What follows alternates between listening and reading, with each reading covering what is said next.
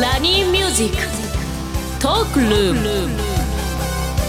This program is brought to you by 日本能率協会総合研究所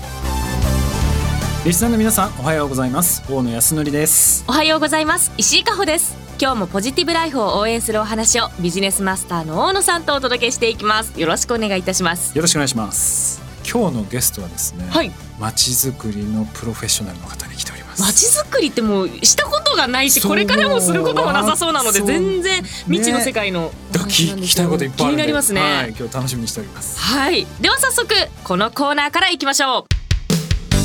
う。大野康則のライフシフトマインドナーは一歩先を行く社会人のヒントを大野さんから素敵なゲストをご紹介いただきお話しいただきます。ということで本日のゲストは三井不動産株式会社から山崎さくらさんにお越しいただきました。よろしくお願いいたします。よろしくお願いいたします。大手町ワンというですね新しい商業施設がこれいつぐらいにできたんでしたっけ？そうですね。大手町湾自体はあのオフィスと商業施設とあとはホテル、ホールいろんなものが入った複合開発で、はい本体は2020年に竣工をしてます。まさにコロナが始まる少し前くらいに建物は竣工しておりまして、でその後に段階的にお庭を作る工事を行って、この前12月に全体竣工を迎えた物件です。あ最近じゃあ本当に完成したそうですね。全体的な完成は今日ねその話をちょっといろいろとお聞きしようかなとそうですねね、その大型の商業施設、うん。どうやって作ればいいのかすらも 全然わからないですけどこういうのってだから相当前から準備されてるんですよね。そうですね。もう足掛け十何年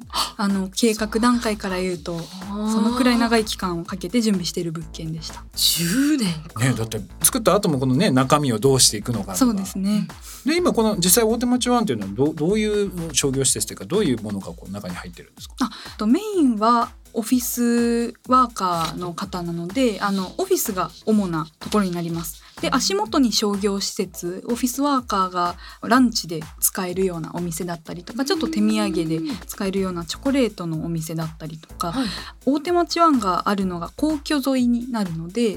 皇居ランナーの方が使われるランニングステーションだとか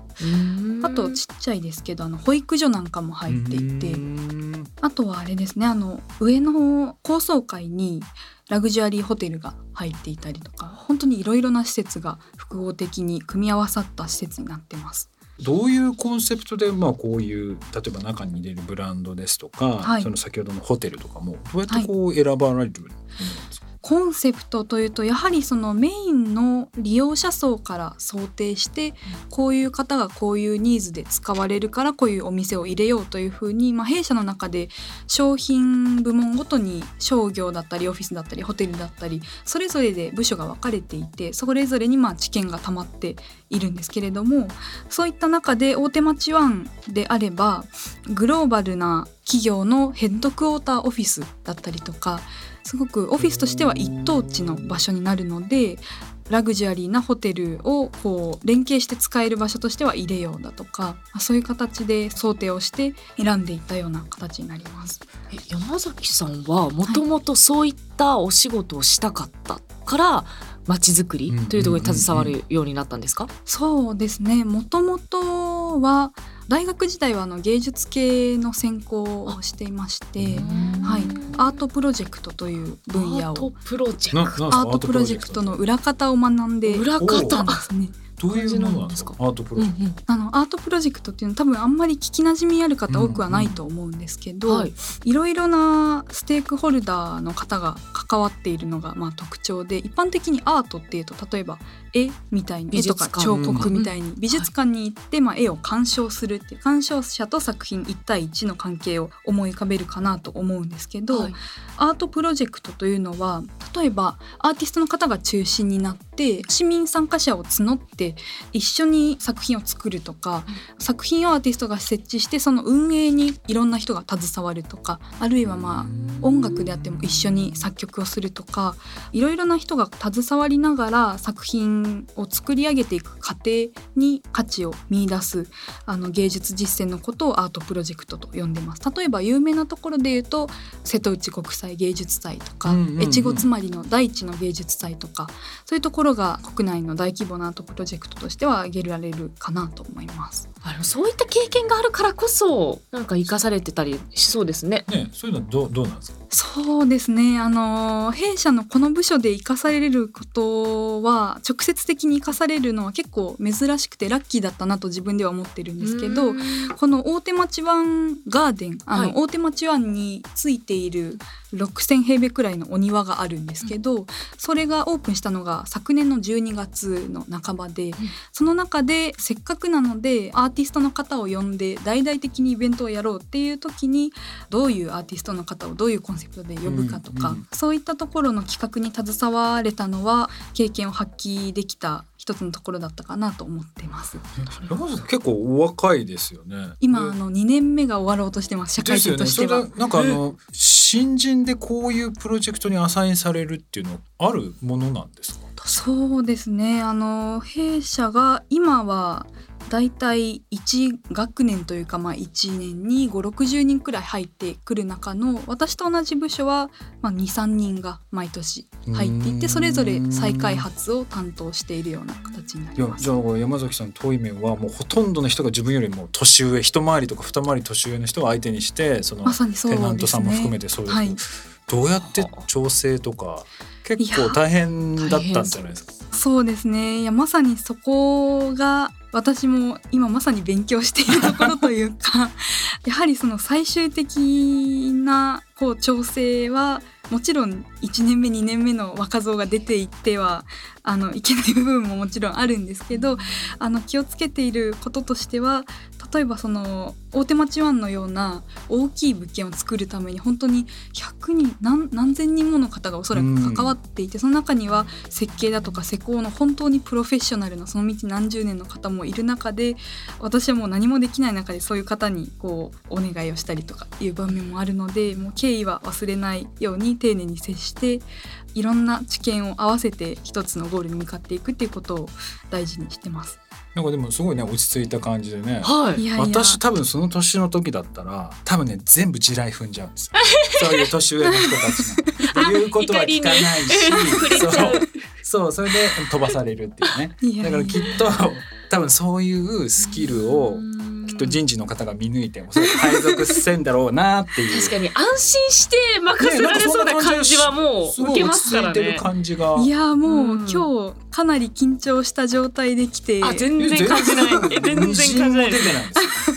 いやでも大変だと思うんですけれどもどうですか？楽しさとかってどこにあります？こういったところの。そうですね。やっぱりその大きい物件が大手町はもそうですけど竣工するとかすごく大きい節目の時に関係者の方がみんな集まってこう、まあ、よかったねと竣工を祝っているようなところを見て改めてあやってよかったなと。まあもちろん私一人ではなくて巨人の肩の上に立つじゃないですけど改めてそういう節目の時にこういろんな方が携わっていろんな立場から作られて、まあ、今の、まあ、物件があるんだなっていうことを感じたのが直近にはすごくやりがいでした。なんかこの若い時、まあ、12年目でこういうプロジェクトっていうのは本当に多分経験として、まあ、非常にいい経験だったのかなと思ってるんですけど、はい。仕事の進め方とかでこういったところを気をつけてたとか、はい。工夫してたみたいなところって何かあったりします、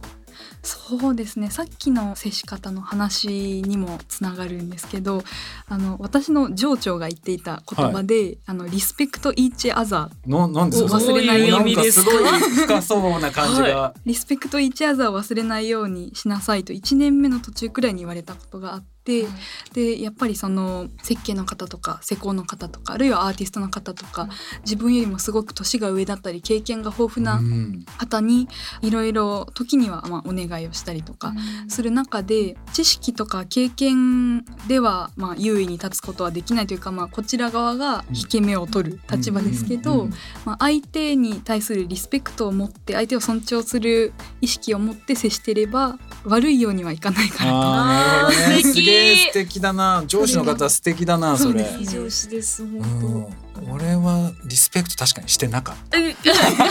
当。なんと。うん、そう。それでこういろいろこうハレーション起きてたんですけど。ああでもすごい大切な考え方ですね。でもすね。まあ知識で言ったらもう絶対勝てないですもんね。はいだってもうそういうのね10年20年やってねらっしゃる方たち、ね。なるほどね。街づくりって何が大切になってくるんですか？まずは。土地とか選んでもう10年以上こうかかるわけじゃないですか。だから先を見通す力とかも必要になってきますよねきっと。そうですよね。そうですね。まさにうん。今あのコロナ禍もあったり、はい。まあいろいろ世界の情勢も不安定な中で一方で今あの私がまあ別の物件とかでこう仕込んでいるものっていうのは2030何年に竣工するような10年先のものだったりする中で、はい。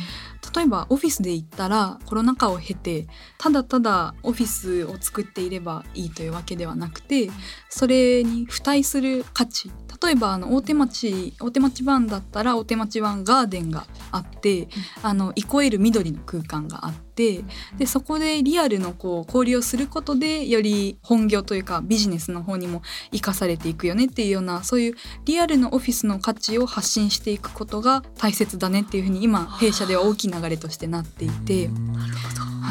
でまあそういうような大整理をまあ10年20年ごとにやっていくことでどんどんこうニーズにも応えて商品企画がブラッシュアップされてっていう風になってきたのかなと思ってます。私まだ2年ですけどいやでもそうぐらいですか？2年でここまでしっかり。すごいですよね。す ごいな。確かにこう緑があるだけでちょっとこうリラックス効果があったりとか、ちょっと休憩行こうかなって気持ちになりますもんね。はい、結構もうまだ開業して開業というかガーデンあオオープンして2ヶ月くらい3ヶ月くらいなんですけど、はい。この前もうすでに芝生広場の上にこう近くのワーカーの方とかがお弁当を広げてえー、素敵。憩いの空間として使っていただいてたりするのを見てああいい空間になってるなと思って。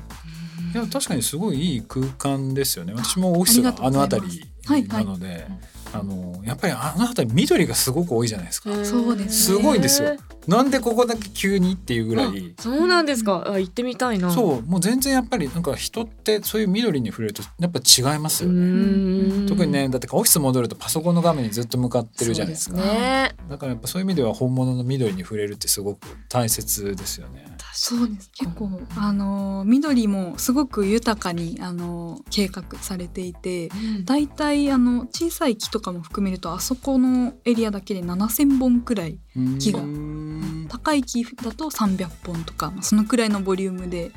はい、この大手町湾はなんかこう拡張していく感じなんですか？いや一旦はもうこれではい全体竣工ですもうホテルもこれで入っはいてっていう形なんですね。そうですね。はい。これからはもう箱はできたので、弊社が掲げている理念として経年優化っていう経年劣化じゃなくて経年優化っていうものがあるんですけど、ただ作るだけではなくてその後の運用であのより良い街にしていくっていう考え方をまあ提唱しているので大手町湾に関してはこれからはまあ優化していくフェーズかなと思ってます。これってあれですか？結構イベントとかの企画も山崎さんのところでやられたりするんですか？そうですね。部署としては我々はもう立てるところまでが任務なのでこれからまた別の部署にお渡ししてっていう形になるんですけどイベントも大々的に企画していてあのフラワーアーティストの方を呼んでもう3メートルくらいの高さのオブジェを作ってボンって置いていただいたりとか、直近ではあの週末に和菓子イベントをやっていろいろな5個くらいのお店の方にまあ出店みたいな形で出していただいてオフィスワーカーの方が昼休みに買っていかれるみたいな。こういう方がいるから心地よく過ごせるんですよね 私たちが。楽ねしく。知らないところでねまああのそんなねこう山崎さんですけれども今若い人たちでねこれから新しい仕事をやろうとかいいそういった大きいプロジェクトをやろうとしてる人たちがいますので、はい。そういった人たちにこうアドバイスといいますか、はい。一言ちょっとエールをいただければなと。アドバイスなんて立場ではないんですけれどもあの、まあ、春っていうとやっぱりただでさえこうちょっと不安になりやすい季節だったりもすると思ってて特に今年の新人世代はあの大半の生活大学時代ずっとコロナ禍でこの春からいろいろ変わってていくことがある中で結構その手探りなところもあるかなと思うんですね。で私も実際そのコロナ禍で就活をして入社してっていう世代なのでコロナ前を経験していないことでこうちょっと不安だなみたいなのはすごく共感できるなと思ってるんですけど今年の春からどんどん元に戻っていくようなことがある一方でこれから絶対に変わらなきゃいけない部分もきっとあるなと思っていてで私たちの世代っていうのは多分そういうことを担うことを期待される世代でもあるのかかなと思ってるので聞いている方がもしいれば同世代として一緒に頑張りましょう。ありがとうございました。三井不動産株式会社から山崎さくらさんでした。ありがとうございました。ありがとうございました。以上大野康則のライフシフトマインドでした今後リスナーの皆さんのお悩みなども相談に乗っていきたいと思っております。お悩みはラジオ日経番組ウェブサイトか私石井加穂のインスタグラムで募集しています。ひらがなで喜びと検索してみてください。ぜひぜひご質問をお寄せください。